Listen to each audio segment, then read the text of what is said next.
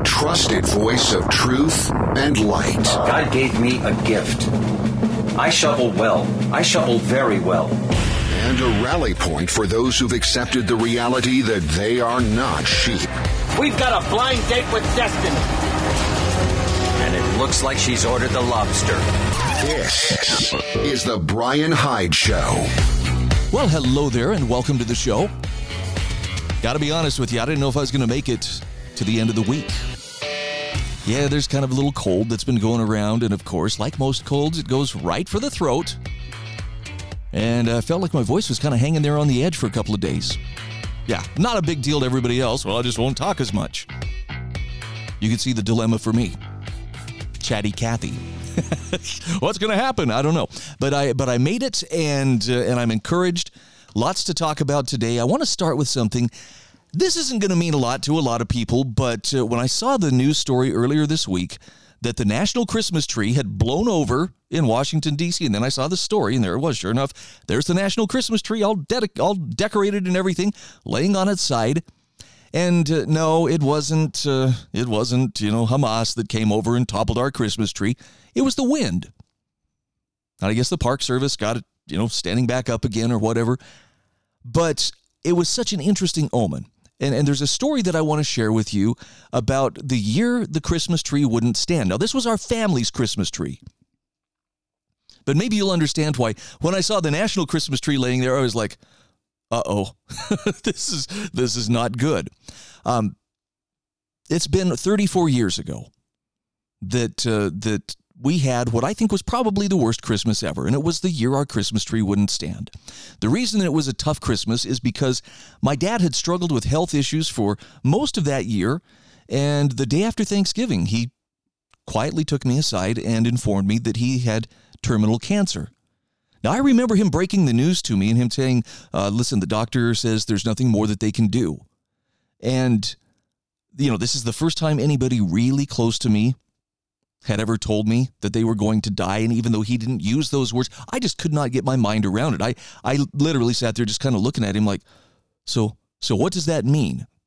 Right? I know anybody else would say well dummy he just told you. He's you know his disease is terminal. But i could not accept that this was going to be his last christmas. Now we tried to make the best of it and as his health was deteriorating, I thought, you know, I'm going to do something nice for my parents. I'm going to surprise them. And I bought this beautiful blue spruce Christmas tree. Uh, this is back when Wuthridge Nursery was in business in Twin Falls, and I picked a beauty of a tree. But when I went to set it up, I found out that uh, one of the lower branches was preventing it from seating fully in the tree stand. And so this left me with a, a complication. The tree was top heavy it was unstable because I could not get it fully seated, but if I were to take that branch off, it would also remove a great big chunk of this lovely tree. In other words, there'd be a very noticeable part that was missing. And for several days, I got creative. I tried everything I could to keep the tree standing upright. Fifty pound test line, you know, with uh, you know the cantilevers. I mean, no, I was I was trying everything I could to to keep the tree standing up. But every morning, my folks would get up and they'd find it laying over on the living room floor. Hence, the year the Christmas tree wouldn't stand. So, with a heavy heart, we took the branch off. The Christmas tree stood straight and tall, but minus that significant piece, kind of a symbolic representation of our impending loss. Now, we tried to keep our sense of humor through all of this and this it was it was actually my sister's husband at the time who coined the phrase because we, we were kind of commiserating about oh it's just so miserable to see dad suffering and you know christmas going on and we're all trying to make the best of it and finally uh, my sister's husband husband uh, one day just kind of said it was the year the christmas tree wouldn't stand. We all had a good laugh okay? Some dark humor to try to help us get through a really bad time. But uh, you know even christmas day you know, my dad's health was already declining, and on Christmas morning, we're sitting there opening presents. Dad went to uh, to pick one up, and he fell right there on the living room floor, and, and it was a it was a hard fall. It hurt, so it shook him up. He went back to bed, and as I recall, I think he I don't think he he I don't think he left his room for the next four weeks. Like we had to bring in hospice, we brought the hospital bed in and everything, and and he passed away about four weeks later. Now, for a while, that really affected me. I mean, I did my best to, to mask the disappointment at the time, but um, it was really tough. And anybody who's lost someone around Christmas, or even if you just lost someone prior to the holidays, it gets very poignant when Christmas season rolls around. And I found myself getting bitter at Christmas. And it was getting a little bit worse every year. The lights, the songs, the decorations. Other people found them joyous and something to celebrate, but to me, they just were mocking reminders of what once was a very joyful occasion. It seemed like every bit of crass commercialism at Christmas was jumping out at me and kind of reinforcing that, hey, this is no longer a reason, a reason for you to celebrate. Now, I knew that this negative attitude was not a healthy thing. I could see it was beginning to affect friends, it was beginning to affect family members. At the same time, I felt powerless to change it. But there came a point where I guess it was about five years later Becky and I went to attend a Christmas program called The Forgotten Carols. Now, that'll be familiar to some of you. For those who aren't, the show is simply a retelling of the Christmas story, but it's retold through the eyes of characters that we don't often consider. These include the innkeeper who turned away Joseph and Mary, a shepherd whose friends told him of the angels and a babe in a manger, and a childless woman who held baby Jesus, an angel that failed to make the cut to sing in the heavenly choirs. It's, it's really a fun show. But the important thing is every song and every character gently steered my attention back to the true focal point of why we actually celebrate Christmas. You got to understand, I walked into that auditorium to watch that show with a Grinch like attitude firmly in place. But my attitude did not survive to the end of the performance. And without being preachy, the Forgotten Carols conveyed this message of divine love that had been missing from my life for too long. And as I watched that show, I just I, I could feel my vision come back into focus. I could feel that uh, that hard heart of mine soften and then expand. And I left the theater that night a changed man. And I'm, I'm not ashamed to tell you. When I say changed, I mean it was the kind of change that I couldn't hear songs from that performance for it was actually for years. I could not hear those songs without uh, welling up in tears. That's how deeply it touched me. Now, interestingly enough, because I was working in radio, I had the opportunity the next day to interview the show's creator. It's a guy named Michael McLean. If you've ever seen Mr. Krueger's Christmas, filmed back, I think, in 1980, at, or, or it was, uh, I'm sorry, it, it was released in 1980, probably filmed in 1979 at Temple Square, but it, kind of a sweet film with Jimmy Stewart starring as, as Mr. Krueger. And uh, Michael McLean was the force behind that as well. Super nice guy. And when I came when he came to the radio studio, I related to him how I had struggled with Christmas time after my dad's death, and I also told him, you know, your show has restored something to me that I was really missing. And I remember Michael telling me, "Well, you know, I get this I get this a lot from audience members who've had a loss during the holidays." And when I thanked him for giving Christmas back to me, he wrapped me up in a hug and just said, You deserve it. So, I, I want to tell you there is a happy ending to this story. The happy ending is I got Christmas back, but it was a struggle. And it all started the year the Christmas tree wouldn't stand. And I'm going to ask you to kind of think for just a moment are there people around you? Are there people in your orbit, your circle of influence, who are currently struggling with loss? Or maybe just somebody whose Christmas tree is figuratively refusing to stand. I mean, on a national level, I don't even know what that means. I'm not sure I want to know what that means.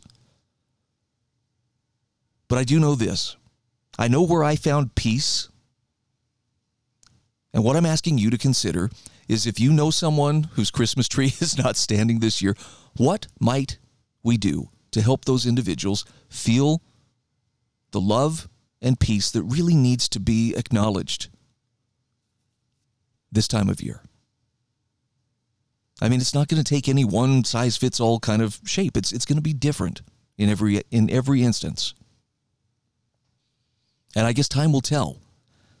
You know, I, my son came last night. My my adult son came and stayed with us last night because he had to uh, attend a work meeting where we live in, in the city where we live early in the morning. And uh, he came in. We hadn't talked for most of the week, but one of the things he said was, "Boy, whew, I don't know about next year." And he's talking about you know the whole climate, the election, you know jitters and everything that's going on. And I feel the same way. I don't know what the next year is going to hold. Based on what's happening right now, I expect it's going to be pretty challenging. And I think it's probably good to just acknowledge that right up front, not pretend otherwise. But I'm going to encourage you, in spite of uh, whatever it is that has our national Christmas tree laying over,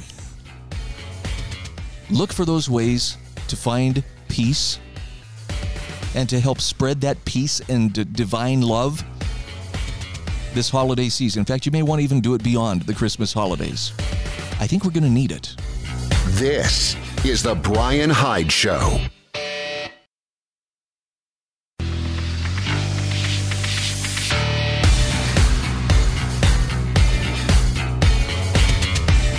This is The Bryan Hyde Show.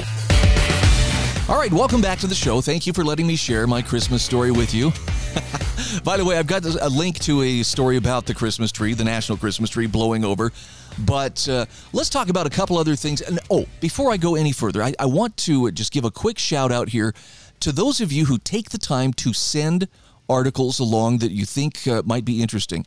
Um, Jared sent me an article yesterday that. Uh, I, I heard, had heard about this news story. I don't think I had said much about this, but um, did you see about the court ruling in New York State that, that says, yes, the state does have the authority to seize citizens for indefinite quarantine and isolation?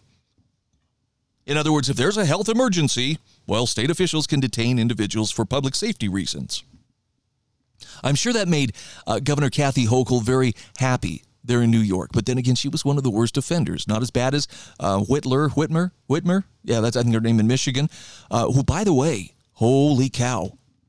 You want to talk about uh, how do people go about consolidating power? Well, one of the things they just did in Michigan was the governor there, Gretchen Whitmer, just signed into law an uh, I guess it's a clarification to their domestic violence laws adding 100 or more misdemeanor things by which the authorities can come and take your firearms away. In the name of stopping domestic violence. Now, if you set foot in an ice fishing shanty of someone from whom you are estranged or you know who who has a, a, restraining order boom off to jail. Now see restraining orders make sense but i mean it's like if you set foot on their property yes we can take your guns. If you communicate on a telephone or on a, you know, laptop or a tablet something that, that upsets them. And basically, the governor said, don't upset your current or your ex, or we'll take away your guns. It's like red flag laws, only, you know, with, with much more um, vague criteria as to why we can take them. And I don't think it's a lifetime ban. I think it's like an eight year ban, but still, I don't see a lot of good coming from that. Okay, my point for this this uh, departure here is simply thank you to those who send me these articles and who, who do their best to help me stay caught up. I do spend a lot of time in the day looking around trying to find good, relevant information, but I can't see it all. And I really appreciate I truly love those who send me the information that, that I can then pass on to you. So I wanted to share this commentary from Jeffrey Tucker. This one really hit a nerve with me because it's bad enough politicians can never admit when they're wrong, but also pundits tend to fall into that category. And, and here's a good example of it Peggy Noonan, former speechwriter for Ronald Reagan, can't admit she was wrong about COVID and lockdown and mandate policies. Jeffrey Tucker says the answer to the question, will they ever admit to being wrong, is of course no. And he says, I'm speaking in particular of the architects of the lockdown and mandate policies that wrecked the rights and liberties of billions of people worldwide. Now they want to pretend like it never happened or that someone else is responsible. And they do this even as they hammer out policies and treaties that normalize that exact response. Okay, some tweaks here and there in the future while forging institutions that crush dissent. Those people we know about, they're rather hopeless, but there's another case, a different case, the run of the mill pundit who got it wrong and just can't admit it. Jeffrey Tucker says these are the people who should trouble us more because saying sorry in this case is completely cost free. In fact, the opposite is true. Readers would cheer their humility, they would congratulate them for their honesty. The only cost would be psychological in some measure, right? They'd have to humble themselves. They're supposed to be these great opinion leaders, but they can't bring themselves to admit that they were so bloody wrong on a huge topic. And he says this comes to mind because of an effusive and even absurdist article by Peggy Noonan in the Wall Street Journal. And it was about how and why Taylor Swift is the greatest thing America has to offer. Now, the language here is intentionally over the top, and she knows it. It's a fun way to write. He goes, I know, because I used to write this way all the time, celebrating the glories of vending machine chicken salad or the McDonald's cheese stick or whatever you have. But he says, My argument here is not with the hyperbole as such. The problem comes deep into the article where she says the following quote, Downtowns across the country, uniquely battered by the pandemic and the riots and demonstrations of 2020, are, while she's there, brought to life with an influx of, visitor, of visitors and small business boom. Wherever she went, it was like the past three years didn't happen. Okay, so now she's singing the praises of Taylor Swift, but Peggy Noonan, really? He said, Jeffrey Tucker says, battered by the pandemic? Seriously? The pathetic pathogen never closed a single business church, school, country club, arts theater, mall, stadium, or public park. Governments did that on the advice of crazed experts who pushed for this nonsense with no concern for public well being. Media got involved, cheering the lockdowns and denouncing anyone who doubted their glories. Big tech censored dissent voices, dissident voices rather. Now Noonan could have fixed that sentence with one word. She could have added this one word, the word response the pandemic response. It would have been easy enough to type that word. Yeah, it's a bit lame, but at least it's accurate. So, why does she refuse? You know the answer. She was among the panic mongers who thought lockdowns, masks, and vaccine mandates were just fine. She wrote about it constantly. Jeffrey Tucker says, I don't know why, but she did. She's assiduously avoided admitting this for years now, even to the point of writing about the great resignation without ever mentioning lockdowns or vaccine mandates. She mentions in passing that at the height of the pandemic, more than 120,000 businesses temporarily closed. She doesn't mention, though, that they were closed by force. She continually refers to the shock of the pandemic without mentioning that it was the shock of the pandemic response. Her penchant here runs far back, even to the vaccine rollout, which she called a, hu- a human and scientific miracle. Whoops. Even at the onset of lockdown, she was all in. Quote, we should go forward with a new national commitment to masks, social distancing, hand washing. These simple things have provided the most valuable tools in the tool chest. We have to enter each day armored up. End quote. Now, Jeffrey Tucker says, okay, Peggy, we get it. You bought all the propaganda. Many did. We corresponded at the time, and she was very cordial. He says, until you realized that I was on the anti lockdown side. It didn't matter after that, whatever evidence I presented to you that the government was up to no good. I sent link after link and was very friendly. At that point, you stopped replying, despite having many mutual friends. Uh, he says, I wasn't being antagonistic. I was just hoping you would get ahead of the curve. But you didn't want to get ahead of the curve. You wanted to thread the needle of opinion very carefully. The trouble is that the needle changed or went away completely. Now you're stuck with your old opinions of the past which you keep trying to justify in the least auspicious way possible. And he says this article was a, the latest example. I assume that you're going to keep this up as long as the Wall Street Journal affords you the space. Now, he says, I can't say that I fully understand this way of thinking, but this much is clear. Peggy is hardly alone. Nearly every writer in every venue talks this way. Finally, the media is talking about ill health, learning loss, shut businesses, demoralized population, angry voters, loss of trust, inflation, you name it. Finally, there is talk about all of this, but universally, he says, the prattle is the same. It's always the pandemic, never the government's response. And he gives you four different headlines that, that prove this out. From Psychology Today Nine ways the pandemic may have led to precocious puberty. How about Forbes? Kids played team sports less in 2022 before less in 2022 than before COVID-19 pandemic. Axios, here's one. Walking trips fall sharply in Portland post pandemic.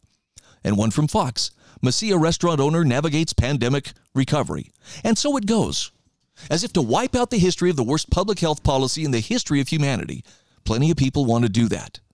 Certainly, most governments in the world would like that. Regardless, these pundits should not help them. Even if they were wrong in the past, nothing is, is stopping them from admitting the truth now. He says it would be nice if we would get some truth from politicians too, rather than this strange silence. No one has had the guts to grill Trump, in particular, on the details of why he greenlighted the mess. Now, that aside, Jeffrey Tucker says the pundit class is not paid to be government propagandists, but tellers of truth. In this case, it simply would not take much. Just a bit more than claiming a single pathogen among trillions floating around the world caused the whole world to, to fly into upheaval. The truth is that getting out there, he says, nonetheless, even if you can't read about it often in mainstream news, but we have to get this history correct. Everything depends on it. This is The Bryan Hyde Show.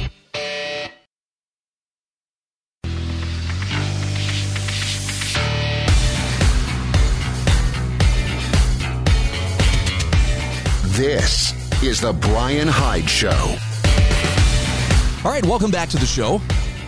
Man, I just really appreciate Jeffrey Tucker and his take on uh, why we just can't get the COVID narrative right as far as the journalists and politicians want to blame some microbial agent for doing this when in fact it was the government response that wrecked our world. Plain and simple.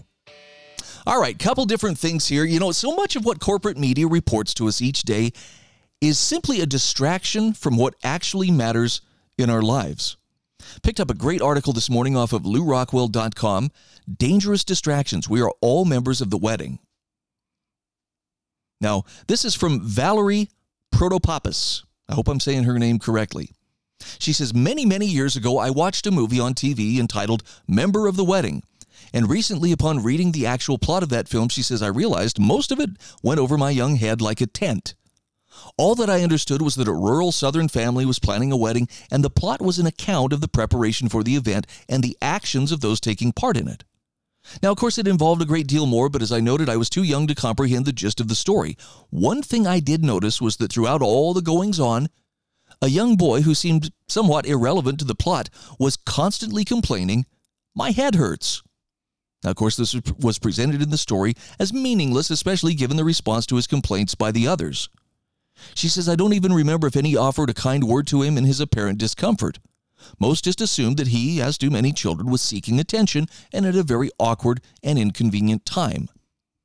She says, As for myself, and I assume the audience as a whole, the matter seemed little more than a plot device on the periphery of a central theme designed to produce a sort of annoying distraction. Imagine my astonishment when, almost at the end of the movie, I discovered that the boy had died of a brain tumor, and it was this malignant condition that had created his suffering rather than a desire for attention. Now she said he, she says I certainly didn't expect that, and indeed I still remember my astonishment and even shame for my own failure to have any empathy for the sufferer, film or no film. I had made a judgment based upon the most superficial of evidence, while the characters deep in their meaningless plans, had by their failure to respond allowed a distraction to become a tragedy. She says, I don't remember much else about the film, but the sudden death of even a minor character whose only seeming function in the plot was to complain made a deep impression on me, child that I was.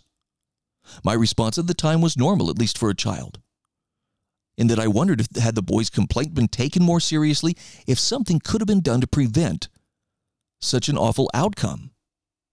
Especially or such an awful result rather. Of course in reality probably not especially in those days. But even so she says i reasoned that at least he wouldn't have been ignored and alone for the few remaining weeks of his short life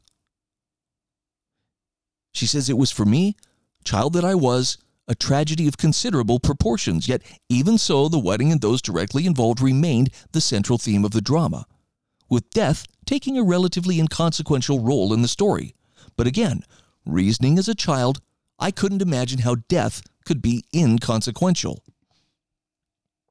Now, of course, in the story, the boy's plight was used, as noted above, as a distraction, causing the audience to respond with shock when what had been a mere annoyance became something so much greater than the celebration theme that was, to her, the central element of the story.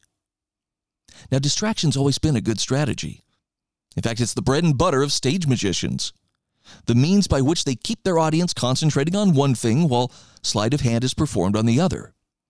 The playwright kept his audience's attention on the wedding and its participants while quietly introducing another storyline that in the end changed everything that went before. A person who was at least of some consequence in the story dies, ends, ceases to exist. And this is a complete surprise to both the characters and the audience. Whatever happens to those who remain, this tragic event cannot be changed, and we should learn something of life from this stage maneuver. For much is going on today that's not crucial, or that is crucial rather, not just to our way of life or our quality of life, but of life itself. Now, for example, distracted by a faux pandemic and using fear as a weapon, literally billions of people have chosen to undergo what has become a great culling of humanity through so called vaccines that have been in production far longer than the disease they were supposedly created to prevent. Worse, we continue to be jabbed even after the people who created, dispensed, and profited from these bioweapons have admitted that they prevent nothing, cure nothing, and don't even stop the spread of any disease whatsoever. Yet, despite images on the internet of people either dropping dead or flailing about helplessly after re- receiving these potions, people still rush to receive their first, second, or fourth installment with the understanding that they might have to continue to do so forever, or at least for what's left of their lives. Meanwhile, there have been other distractions that have resulted in riots and cultural upheaval, the end of honest elections in the United States and throughout the West, and an open attack on Western civilization and the race and faith that are its foundation Caucasians and Christianity. Criminals are returned to the streets in the name of social justice, where they continue to rape, rob, and kill, while the laws that once formed the basis of a culture are now dependent not on what has been done, but who has or who has not done it. Whew. That is true, and that one stings. She says, when any government is no longer founded on laws that treat all men equally, then remember, or re, then she says that government is a tyranny even for the individuals who benefit from its evils. As Thomas Jefferson once point out, pointed out, a government that can give everything can also take everything. As well, regarding distraction, she says, I also remember watching a Member of the Wedding and seeing the first examples of time lapse photography. I was amazed to watch flowers open in seconds illustrating what might have been an hours long process. Today, amazing things can be done via technology, including such marvels as revealing the future of the universe in mere minutes. On the other hand, when things follow the ordinary sequence of events, often very important matters are lost in the slow passage of time necessary for them to occur. Oh, we can look back and see what happened, but we seem not to be able to take that understanding into the present and see what's happening right in front of us until, as in the case of the dead boy in the film, it's too late to do anything. So the question becomes when is it too late? When does what's happening reach a point of no return? In the case of the child in the play, given his condition, it probably would have been too late before he ever said that his head hurt. That was the nature of the malady with which the author, with godlike power, afflicted his character. However, usually, historically, at some point in time, it might have been possible to stop, allay, restrain, or otherwise prevent the eventual disaster from taking place. In other words, unlike the fate of the child, the consequences of many tragedies were not necessarily inevitable. Sometimes the needful act itself is rather small and seemingly insignificant, as with a misplaced radio message giving the coordinates of a large iceberg that was received on the afternoon of April 14th by the Titanic. A message that never reached the bridge of that doomed vessel because the radio operators were overwhelmed by the mindless and needless radio traffic from Titanic's wealthy passengers to the radio station at Cape Race. Valerie Protopapas says, Unfortunately, we cannot know the whys and wherefores of successful efforts that have prevented disasters, because where these have occurred, the disaster itself never happened. On the other hand, we can certainly look back on past disasters, such as that of the Titanic, and find that moment in time in which an act of nature or man might have changed everything had it come to pass. Interestingly enough, Usually, if the missed incident involved human action, or more to the point, a failure of human action, that failure, as in the case of the message received but not delivered, was the result of a fatal distraction. Interesting article. I, this is the first one I've read from Valerie Protopapas, but um, she makes a lot of sense. And I guess as it applies to us, we have a lot of distractions being beamed at us right now. I think political distractions are probably the biggest. If you asked me, could you pinpoint one thing that people are focused on that's taking them away from the stuff that actually matters in their life? Politics is probably the first thing that I would look at. Just because people spend so much time, you know, communicating back and forth about it and you know, complaining about this and exhorting that and it, it it's we act as if everything rests on a particular political outcome. Now, look, I'm not going to deny that politics can certainly influence our lives for good or for bad.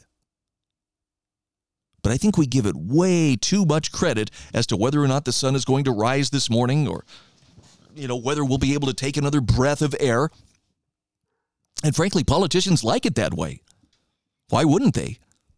It just it feeds their sense of status. See, you need us, and then they'll do everything in their power to remind us. You know, the world is a dangerous, broken place, and you need us to protect you and keep you safe, and you know, tell you every single move that you or your kids must make. Yeah. Why do we fall for it? I don't know. Habit. Some people define themselves by who or what they're against. I've been there, done that and as guilty as sin of that. Might be a good time to step back a little bit from, uh, you know, mass media, politics as, as well, and evaluate for yourself what matters most. This is The Bryan Hyde Show.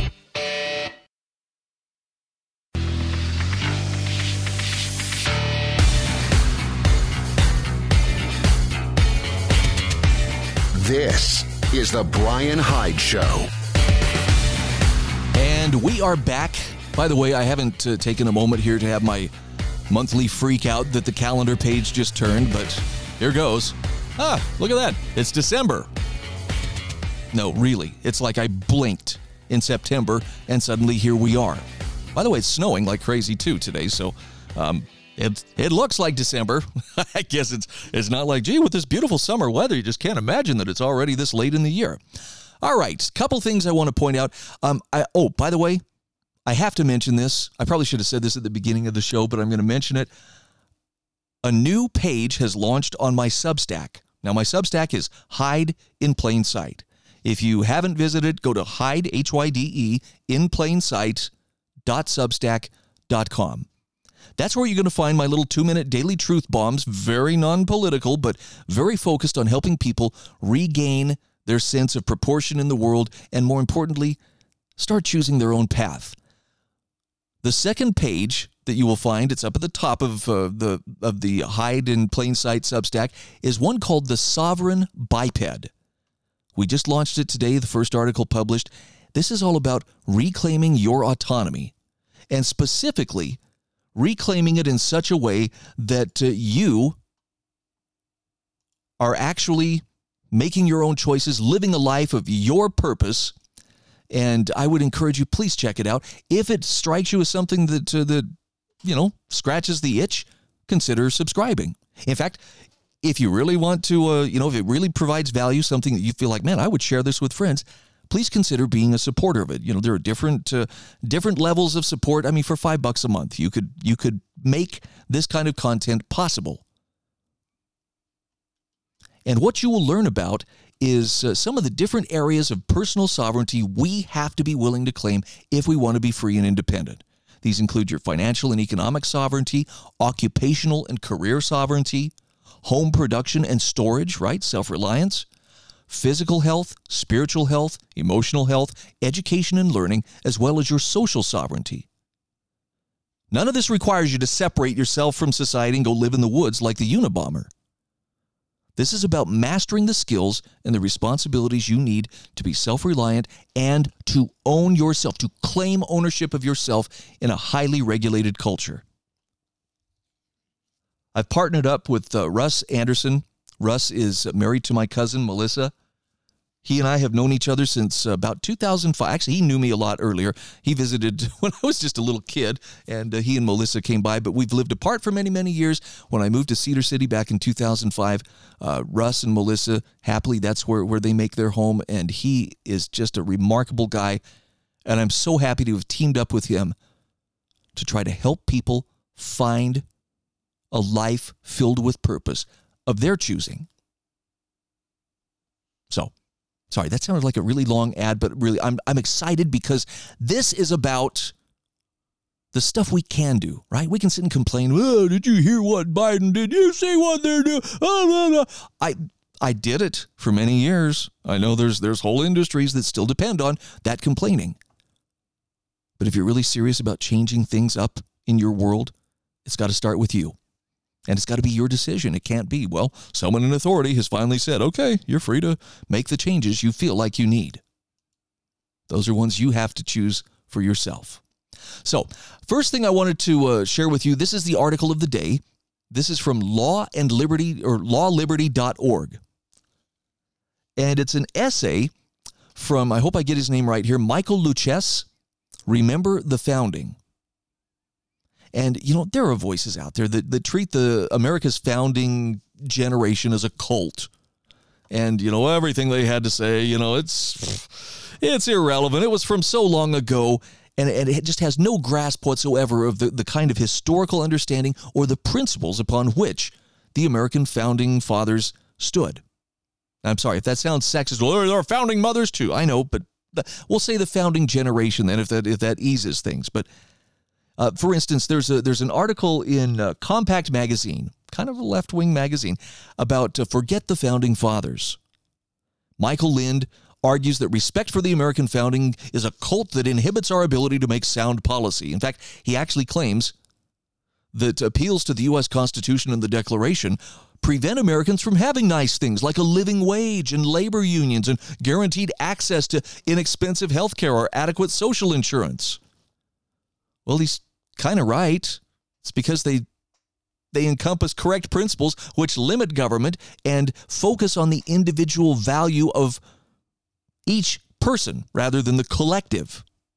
The rights of each individual rather than just collective rights. And the whole gist of this article is that despite what uh, Michael Lind thinks, the American founding is not a dead letter. The reason it's not is because our Constitution is rooted in eternal principles that point the way toward true social renewal. Ideas that animated the founding are still full of vital energy. The actual deeds of the founders can serve as models for political action. I, I think it's a marvelous essay, and I would really strongly recommend it to anybody who, uh, who still believes that those principles apply and, and have meaning. All right, final article I want to share with you. This is one from Jeff Minick from intellectualtakeout.org, Speaking Truth in an Age of Deception. He starts with a quote from Winston Smith in George Orwell's 1984 Freedom is the freedom to say that 2 plus 2 make 4. If that is granted, all else follows. In the end, uh, later in the party, or later in the novel, you read, in the end, the party would announce that 2 and 2 made 5, and you would have to believe it. Jeff says in 2020, our American version of the party, big government, big tech, and corporate media, announced that 2 plus 2 makes 5. Faced with what they declared to be a deadly virus and breaking all historical protocols for fighting infectious illness, these entities waged war on facts and truth, closing down American businesses, shuttering schools, locking up churches, forcing people to wear masks and social distance, and in some places, forbidding visits to parks and beaches. Fear was the chief weapon of enforcement fear of death from the virus, fear of imprisonment and fines from government, and fear of social banishment. By the way, do you want some good news? I think it was Lithuania that uh, has just started to return the fines that they have taken from people or that were assessed on people for violating COVID protocols. They apologized for getting it wrong and they're giving back, I don't remember how many millions of dollars in euros that uh, people were ordered to pay. Good for them. I wish ours would, would do likewise. Now, back to Jeff Minick's article. Those who insisted that 2 plus 2 make 4 and that the government's dictates were worthless and the new vaccine dangerous, found themselves erased from social media, threatened with loss of jobs or licenses, booted out of hospitals and the military. By the way, have you seen the military now telling these people they kicked out for not taking the jab, um, you can come back if you'd like. We can just pretend like this never happened. I would have a very Elon Musk type response for for any communication like that if I were in their shoes. Uh, or, or that, or I would just say, "Nah, I'm good, bro. Thanks." Oh, and Jeff points out as renowned feminist writer Naomi Wolf learned not even members in good standing with the party were exempt.